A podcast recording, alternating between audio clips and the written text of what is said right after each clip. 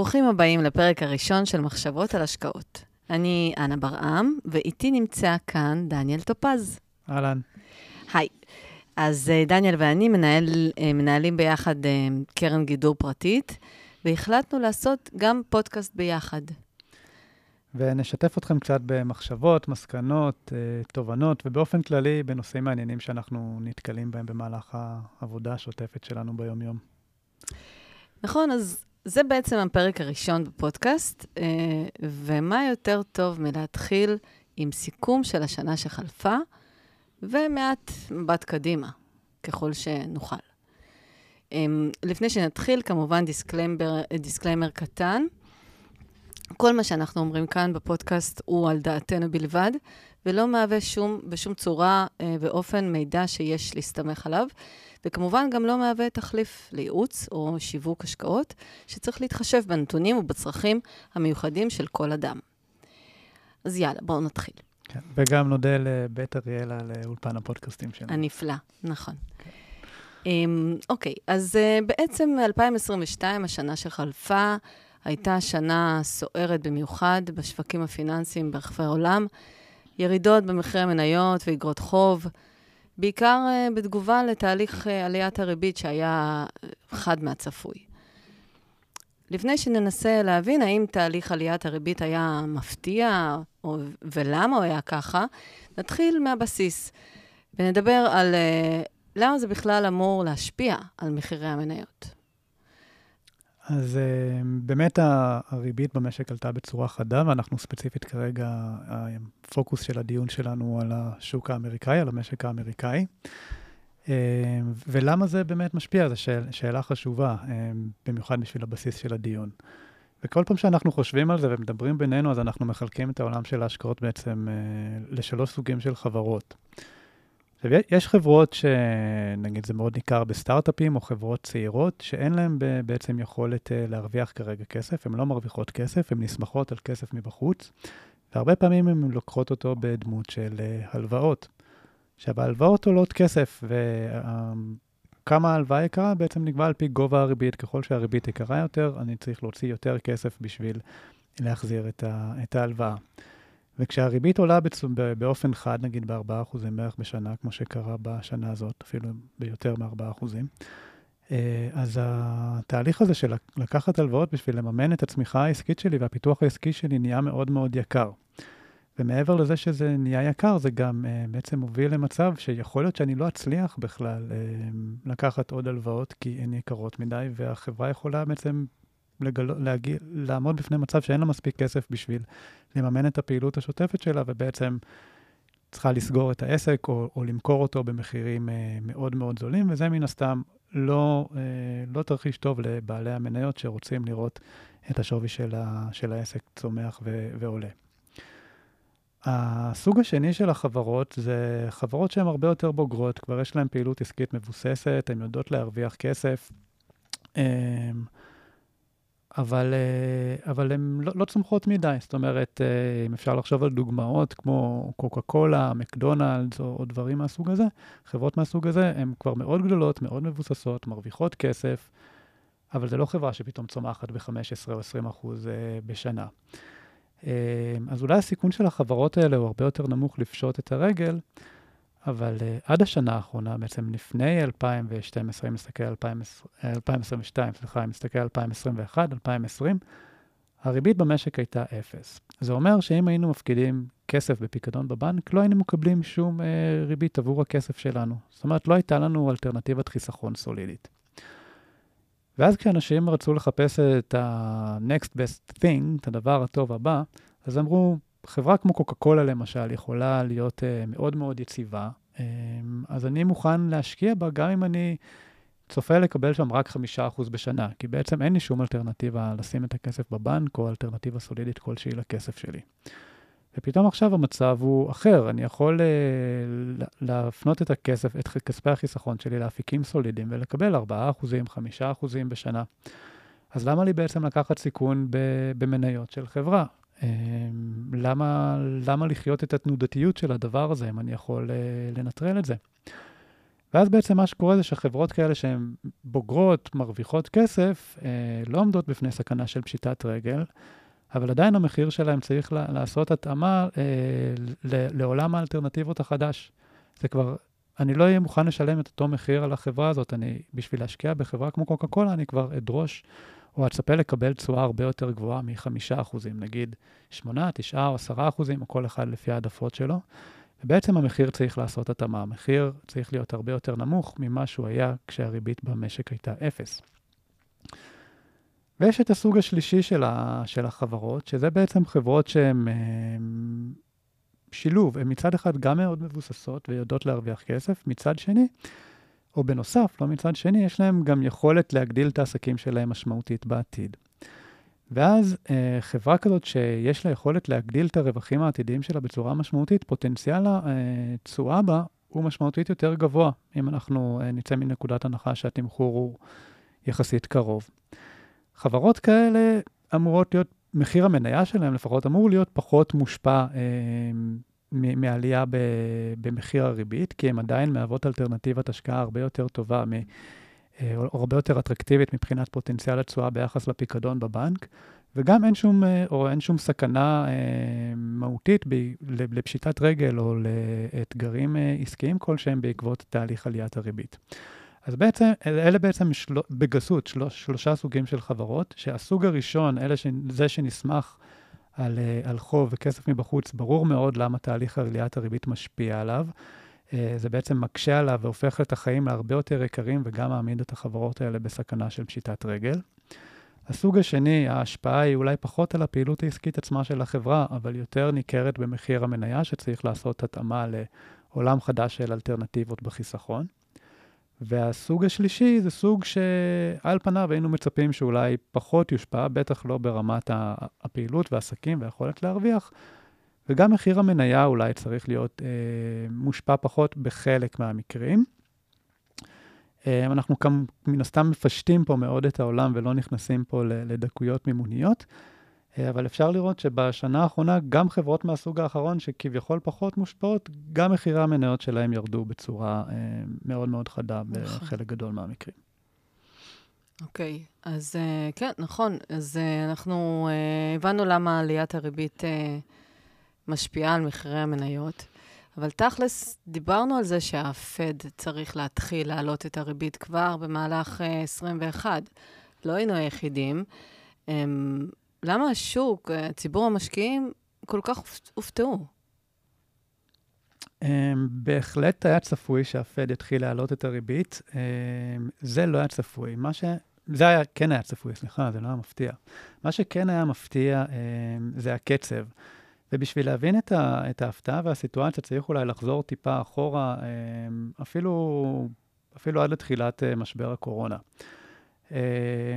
איך שפרץ משבר הקורונה, אגב, משבר הקורונה הוא אירוע כלכלי אמיתי, זאת אומרת, הרבה אנשים, לא הייתה להם את היכולת לצאת ולעבוד, לא הייתה יכול, הרבה חברות שנניח השכירו משרדים, לא קיבלו דמי שכירות וכולי וכולי. זה היה אירוע כלכלי עם פוטנציאל אמיתי להתגלגל למשבר מאוד מאוד מאוד חמור. ובעצם כדי להימנע מהמשבר הזה, בנקים מרכזיים וממשלות נקטו צעדים שהם היו יחסית חריגים, בין אם, בין אם באמצעות תוכניות תמיכה בסוגים מסוימים של אה, חברות, הטבות במיסוי וגם פעילות מוניטרית, זאת אומרת, בנק מרכזי שהופך את הכסף למאוד מאוד נגיש, מוריד את הריבית, מקל על עסקים לקחת הלוואות, אה, וגם באופן אקטיבי מזרים כסף אה, לכלכלה ובעצם מספק, מאפשר למציאות הכלכלית בעצם להחליק את האירוע הזה, לצלוח אותו אה, ולצאת מהצד השני בלי איזה משבר אה, חמור מאוד בדמות של פיטורים המוניים, מיתון כבד, אבטלה גבוהה וכולי וכולי. אז בעצם התהליך הזה של הזרמת כסף לכלכלה כדי, כדי לייצב אותה ו- ולדאוג לרווחת הציבור ובעצם האזרחים במדינות שנקטו את הצעדים האלה, אה, המשיך גם הרבה אחרי שהמשבר הכלכלי האמיתי הסתיים.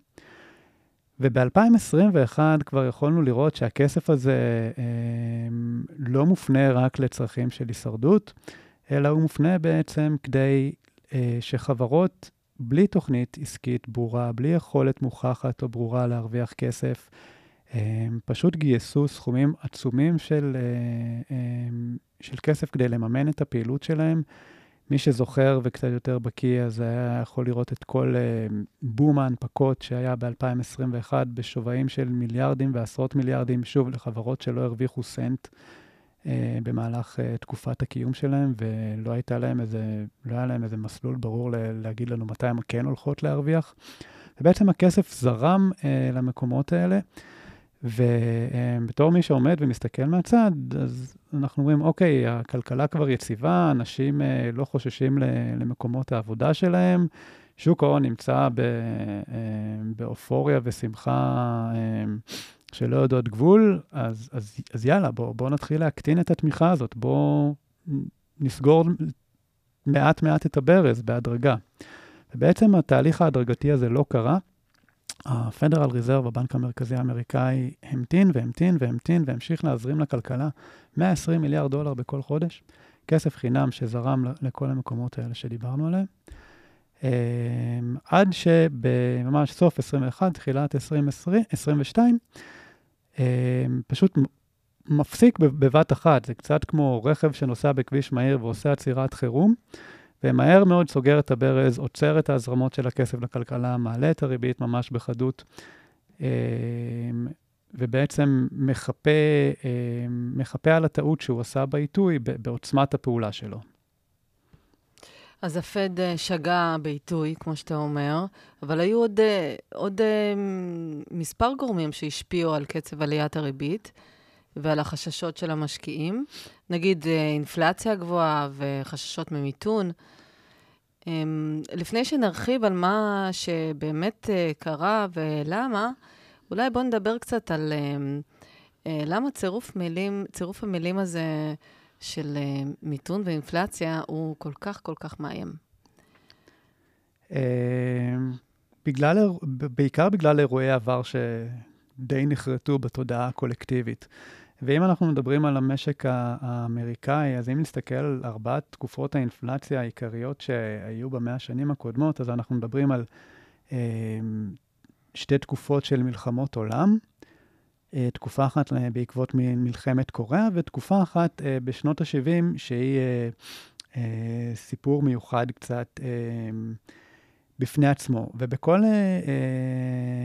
וכשאנחנו מסתכלים על התקופות האלה, אז באמת, אלה היו תקופות של מחסור, אבטלה. המציאות הכלכלית הייתה קשה. זאת אומרת, הבן אדם הפרטי, משקי הבית, מעמד הביניים והשכבות הנמוכות באמת סבלו בתקופות האלה. ולכן זה מאוד מאוד uh, מפחיד, כי חלק מהאנשים שסבלו בשנות ה-70, uh, או במלחמת קוריאה, או, או אפילו, מלחמות העולם כבר פחות איתנו, אבל מי שהיה בשנות ה-70 מלחמות קוריאה בהחלט עדיין, uh, עדיין פה. וזה דברים שלומדים עליהם באוניברסיטה ושומעים עליהם בחדשות ו, uh, וביוטיוב, ואנליסטים תמיד מזכירים אותם. אבל אני לא חושב שיש... Uh, המון המון דמיון למה שקורה היום. זאת אומרת, אנחנו לא, לא נמצאים במצב של מלחמת עולם חלילה או משהו כזה. אז בעצם ההגבלה באמת הכי קרובה היא אה, אירועי אה, שנות ה-70 בארצות הברית. אה, אבל אם נתחיל להשוות, אז נראה שאין הרבה דמיון.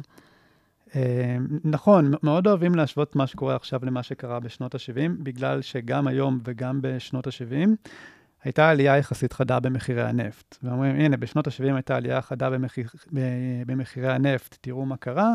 אה, בשנת 2022, כן, הייתה גם עלייה חדה במחירי הנפט, לכן צריך לקרות אותו דבר. וזו חשיבה קצת נאיבית ו- ופשטנית מדי, אה, כי בשנות ה-70 אה, הייתה גם מדיניות מאוד מאוד מקלה של, ה- של הבנק המרכזי, כמו שראינו מאז, מאז משבר הקורונה.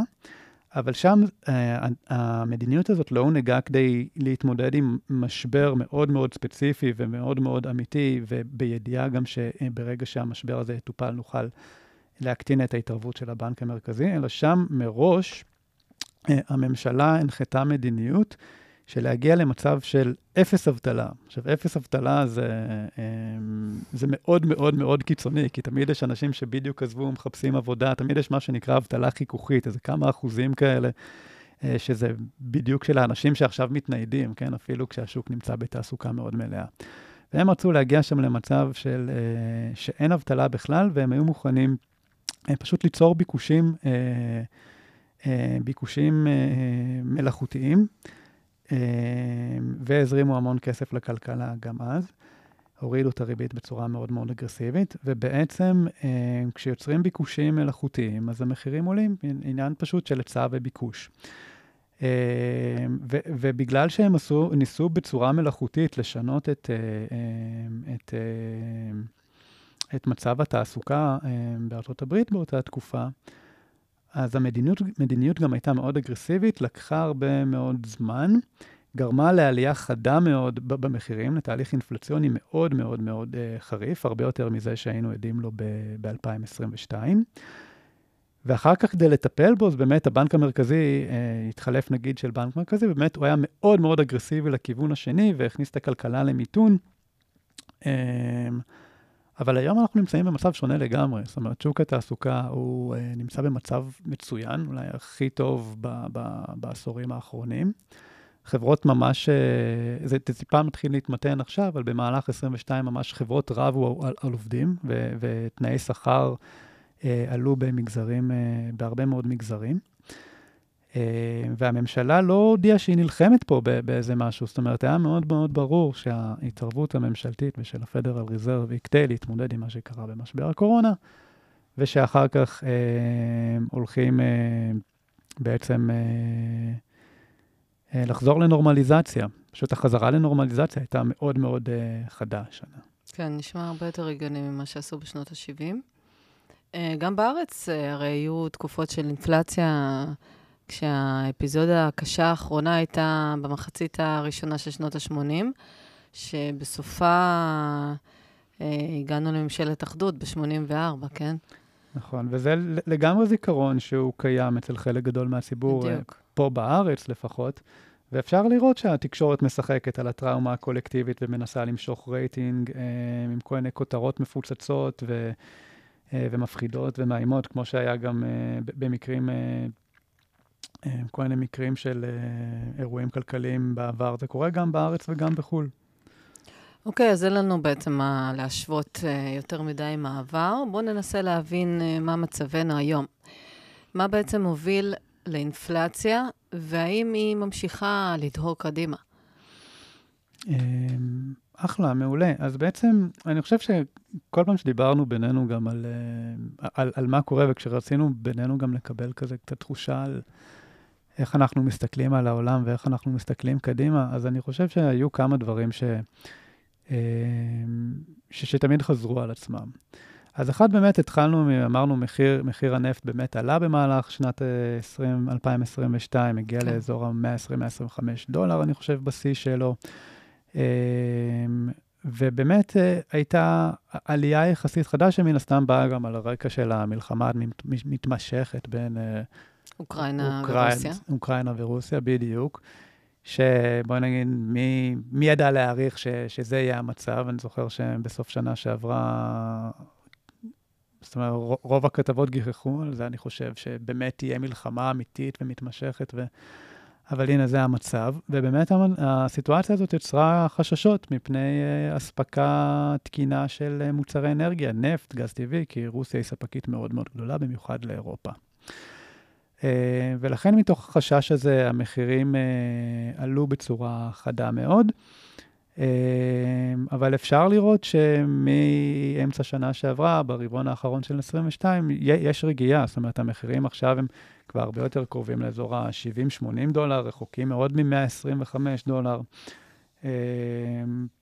וזה גם מחירים שנראים די, די, די סבירים ונורמליים למצב הכלכלה שאנחנו חיים בו, אם אנחנו רגע מנטרלים את הרעש קורונה הזה שיצר ירידה מאוד חדה ואז עלייה מאוד חדה וכולי. אוקיי, יש גם את מחירי התובלה הימית, נכון? נכון, נכון. ב... כן, אז זה בעצם הדבר השני שדיברנו עליו כל הזמן, וזה בעצם השפעות הקורונה. אמ, ש- שיצרה הרבה מאוד קשיים ואתגרים אתגרים לוגיסטיים בייצור, בתובלה, ב- ב- בשינוע של גם סחורות וגם של המוצרים המוגמרים. ובעצם בגלל האתגרים האלה, אחד הדברים שהיה אפשר לראות זה שמחירי התובלה פשוט זינקו במאות אחוזים במהלך, מאז משבר הקורונה בעצם. וגם במהלך 22. ו- ודה פקטו, אפילו אם המחירים של הסחורה עצמה לא השתנו, עצם זה שעולה יותר לשנע אותה, כבר באופן אפקטיבי המחיר שלה עולה. ותוסיפי על זה את הבלגן ב- ברוסיה ואוקראינה, עם רוסיה ואוקראינה, אה, שגם הוא ליבה עלייה, עלייה של אה, חומרי גלם, אה, אז הלחץ האינפלציוני נהיה הרבה הרבה יותר חזק. וזה גם משהו שאנחנו רואים בו התמתנות, אה, מה זה התמתנות? אפילו קריסה במחירי התובלה הימית, אם אנחנו מסתכלים על זה כ- כאינדיקציה לעד כמה, אה, עד כמה יצאנו מהתסבוכת של הקשיים הלוגיסטיים שהקורונה הכניסה אותנו אליהם, ובעצם המחירים של מחירי התובלה הימית אה, ירדו פחות או יותר לאזורים של 2019, זאת אומרת, איפה שהיינו לפני הקורונה, אלה אזורים שהם גם במשך תקופה די ארוכה היו בהם. אה, כי, כי אלה האזורים הסבירים וה, וההגיוניים. אז זה עוד גורם שאנחנו אה, יכולים לזהות אותו כ, כלחלוטין פועל לטובת התמתנות של, אה, של הלחץ האינפלציוני בהמשך, בחודשים הבאים. Mm-hmm. עכשיו, יש עוד דבר שאנחנו תמיד מדברים עליו בהקשר של הקורונה, נכון. וזה uh, בעצם העדפות של, העדפות של הצרכנים, נכון? זאת אומרת, כשהיו סגרים, אז כולם uh, קנו טלוויזיות, uh, אקסבוקסים ואני לא יודע מה. ובנו בריכות. ובנו בריכות, נכון. חברה ישראלית, שלמשל נהנתה מזה לא מעט, בין היתר. אבל כשה, כשהסגרים נגמרו, בעצם כולם שמחו לחזור לחיים האמיתיים, לחזור לצאת החוצה, לחזור לעולם, לחזור להופעות, לאירועי ספורט, לבתי קולנוע, מסעדות, ובין היתר שמחו לחזור לטוס. ובעצם אנחנו רואים עלייה מאוד מאוד חדה במחירי התעופה מארצות הברית. שוב, מסוף שנה שעברה, אפשר לקרוא לזה, מסוף שנת 21 נגיד, לא שנה שעברה, עד אמצע, אה, פחות או יותר 22, זינוק של בערך 60 אחוזים. במחירי הטיסות? מחירי הטיסות, mm-hmm. כן. אה, שוב, זה היה עוד משהו שמאוד מאוד תרם לאינפלציה, הרי אינפלציה מודדת שינוי במחירים, היא תמיד מודדת זה או מול החודש הקודם או מול השנה הקודמת, ואם אנחנו נשווה את אמצע 22 לאמצע 21, אז ברור שהמחירים הרבה הרבה יותר גבוהים, כי באמצע 21 היינו עדיין בין כל מיני זנים של קורונה, אה, סגרים פה, סגרים שם, אה, סגרים בהרבה מאוד מקומות במזרח גם. אה, גם בארצות הברית עדיין הדברים לא, לא השתחררו לגמרי. בעוד שבמחצית, הש... באמצע 2022 כבר אפשר להגיד שבעולם המערבי חזרנו לחיות חיים פחות או יותר רגילים. טיסות, מסעדות, הופעות, בתי קולנוע וכולי.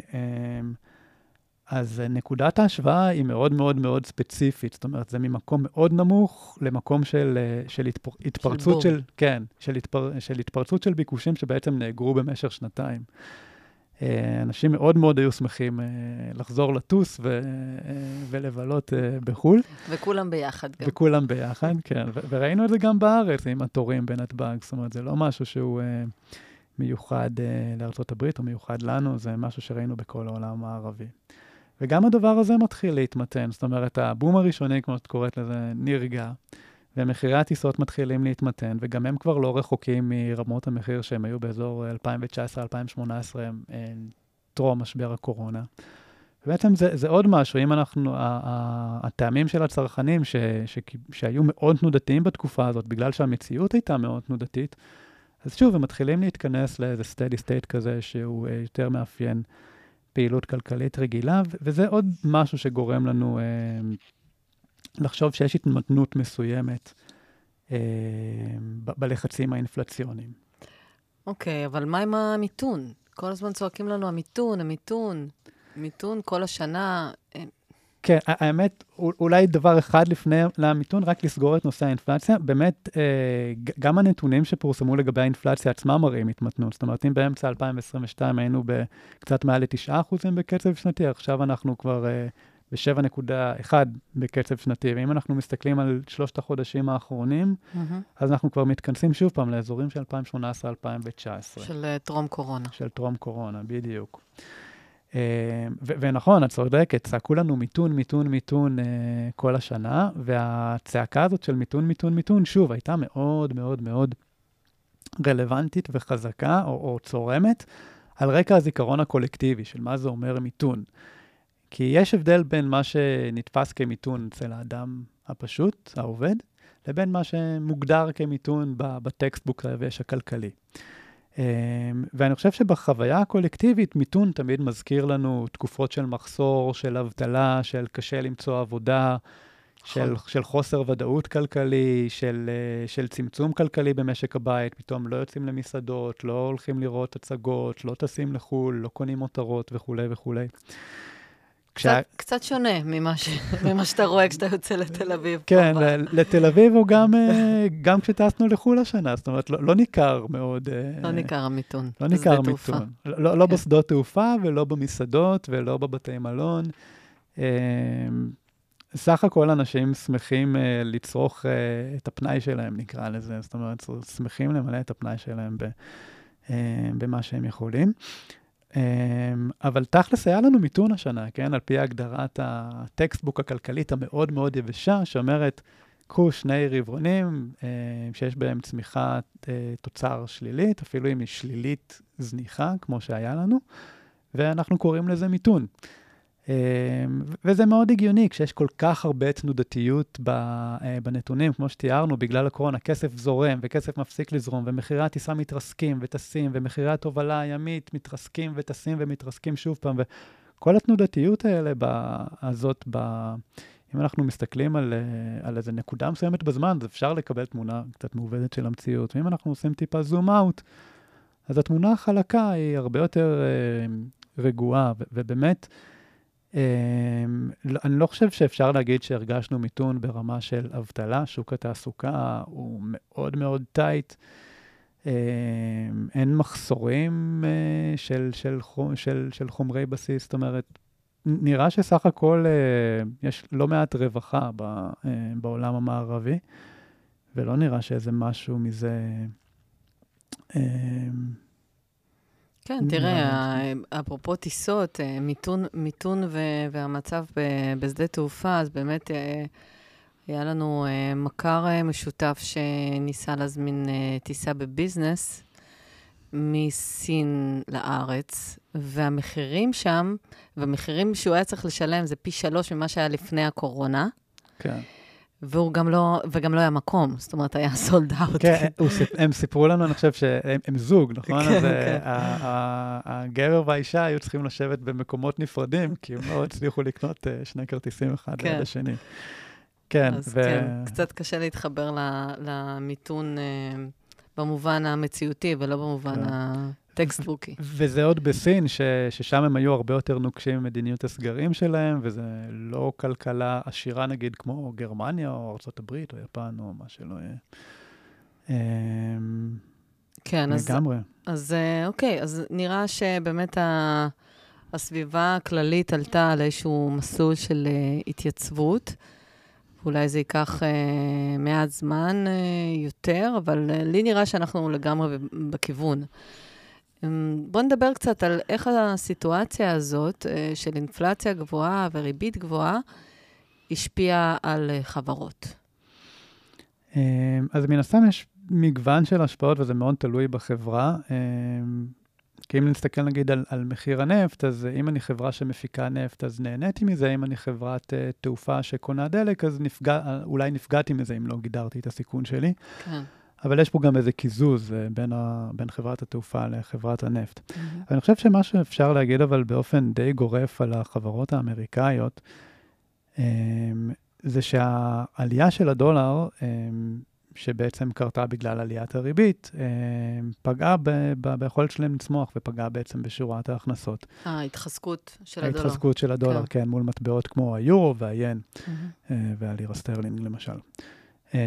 וזה פשוט, הסיבה היא מאוד פשוטה, כי החברות האלה מוכרות מחוץ לארה"ב, כן? נייק ומקדונלדס וקוקה קולה וגוגל ומייקרוסופט וחברות הרבה יותר קטנות, כולן מוכרות מחוץ לארה"ב, ואם בתקופת ה... בקצה של, ה... של התחזקות הדולר, אה, או בוא נגיד בתחילת אה, השנה שעברה, האם על כל 100 יורו שהייתי מוכר אה, באירופה הייתי מקבל 114 דולר, אז בשלב מסוים במהלך 2022 הייתי מקבל על כל 100 יורו שמכרתי אפילו פחות מ-100 דולר, זה 96 נגיד. אז מן הסתם המכירות האלה שמתרגמים אותם לדולרים, התוצאות הכספיות של החברות האמריקאיות, אז נראים הרבה יותר אה, אה, נמוכים. אבל גם זה כבר התחיל, אה, תכלס, אה, אה, להתמתן. אוקיי, okay, אז, אז באמת השער מול היורו היה בשפל של השנה האחרונה, 0.96 סנט ליורו, משהו כזה? Mm-hmm, כן, כן, מה שאמרת. כן. ועכשיו הוא עומד על 1.07. אגב, לפני שנה השער היה 1.14, זאת אומרת, אנחנו באמת רואים את ה... התיקון uh, של התנודה החדה הזאת uh, בהתחזקות הדולר. אז הוא חוזר, uh, הוא חזר יותר מחצי, יותר מחצי הדרך מאז, מאז השיא.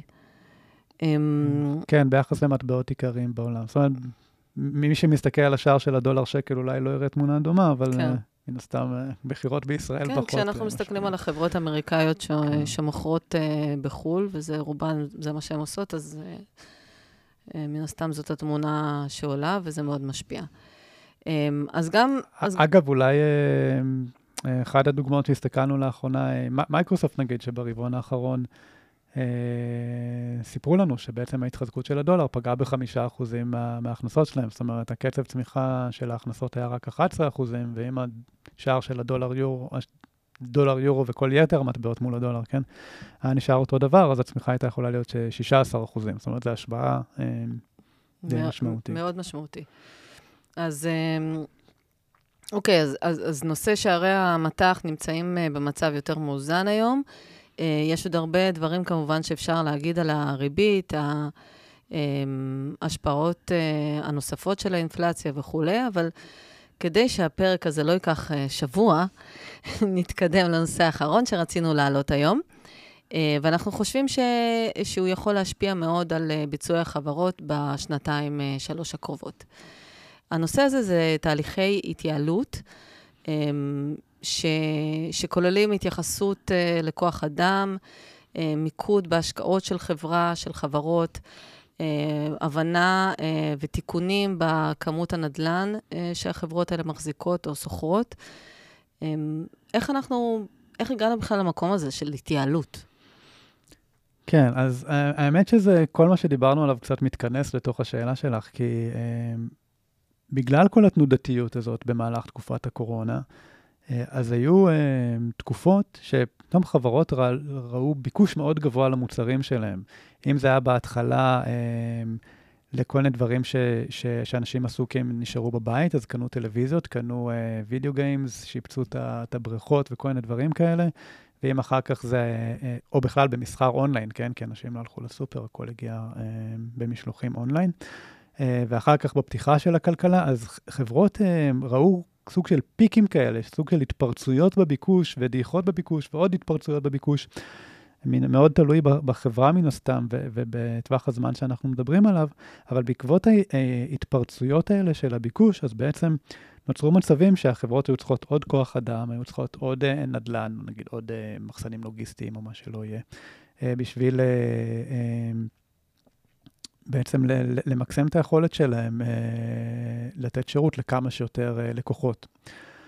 אמ, וכשאנחנו מגיעים עכשיו, בתקווה נכנסים לאיזה מקום של אה, התנהלות כלכלית יותר ציבה, מציאות כללית וכלכלית שהן יותר אה, נורמליות, אם אפשר לקרוא לזה ככה, פחות אה, תנודתיות ממה שהיה לנו במדיניות של סגרים ובנק מרכזי שמדפיס המון כסף וכולי וכולי, וכל הדברים שדיברנו עליהם. אה, אז בעצם פ, פתאום אה, רואים שאפשר להתחיל להבחין במקומות שהייתה בהם תגובת יתר. אה, פה יש לנו יותר מדי עובדים, פה יש לנו יותר מדי מחסנים, פה יש לנו יותר מדי משרדים. אגב, הרבה מאוד חברות, נגיד, בתחומים של הייטק, משמרים את היכולת לעבוד מהבית בצורה היברידית. אז, אז יש חברות לא קטנות שמתחילות לנהל, לחשוב על, אוקיי, אנחנו צריכות כל כך הרבה נדל"ן, אנחנו צריכות כל כך הרבה שטח משרדים, אנחנו צריכים כל כך הרבה אה, אנשי פיתוח, אנחנו באמת רוצים לעשות את הפרויקט הזה או לא. ואז גם כש, כשפתאום מתחילים, רגע, לא צריך לזכור עובדים חדשים, אולי אפשר להתייעל ולנתב יותר טוב את העובדים בחברה, אז כבר אין צורך להחזיק מחלקות כוח אדם כל כך גדולות, כי אין, אה, אין גיוסים כל כך מסיביים.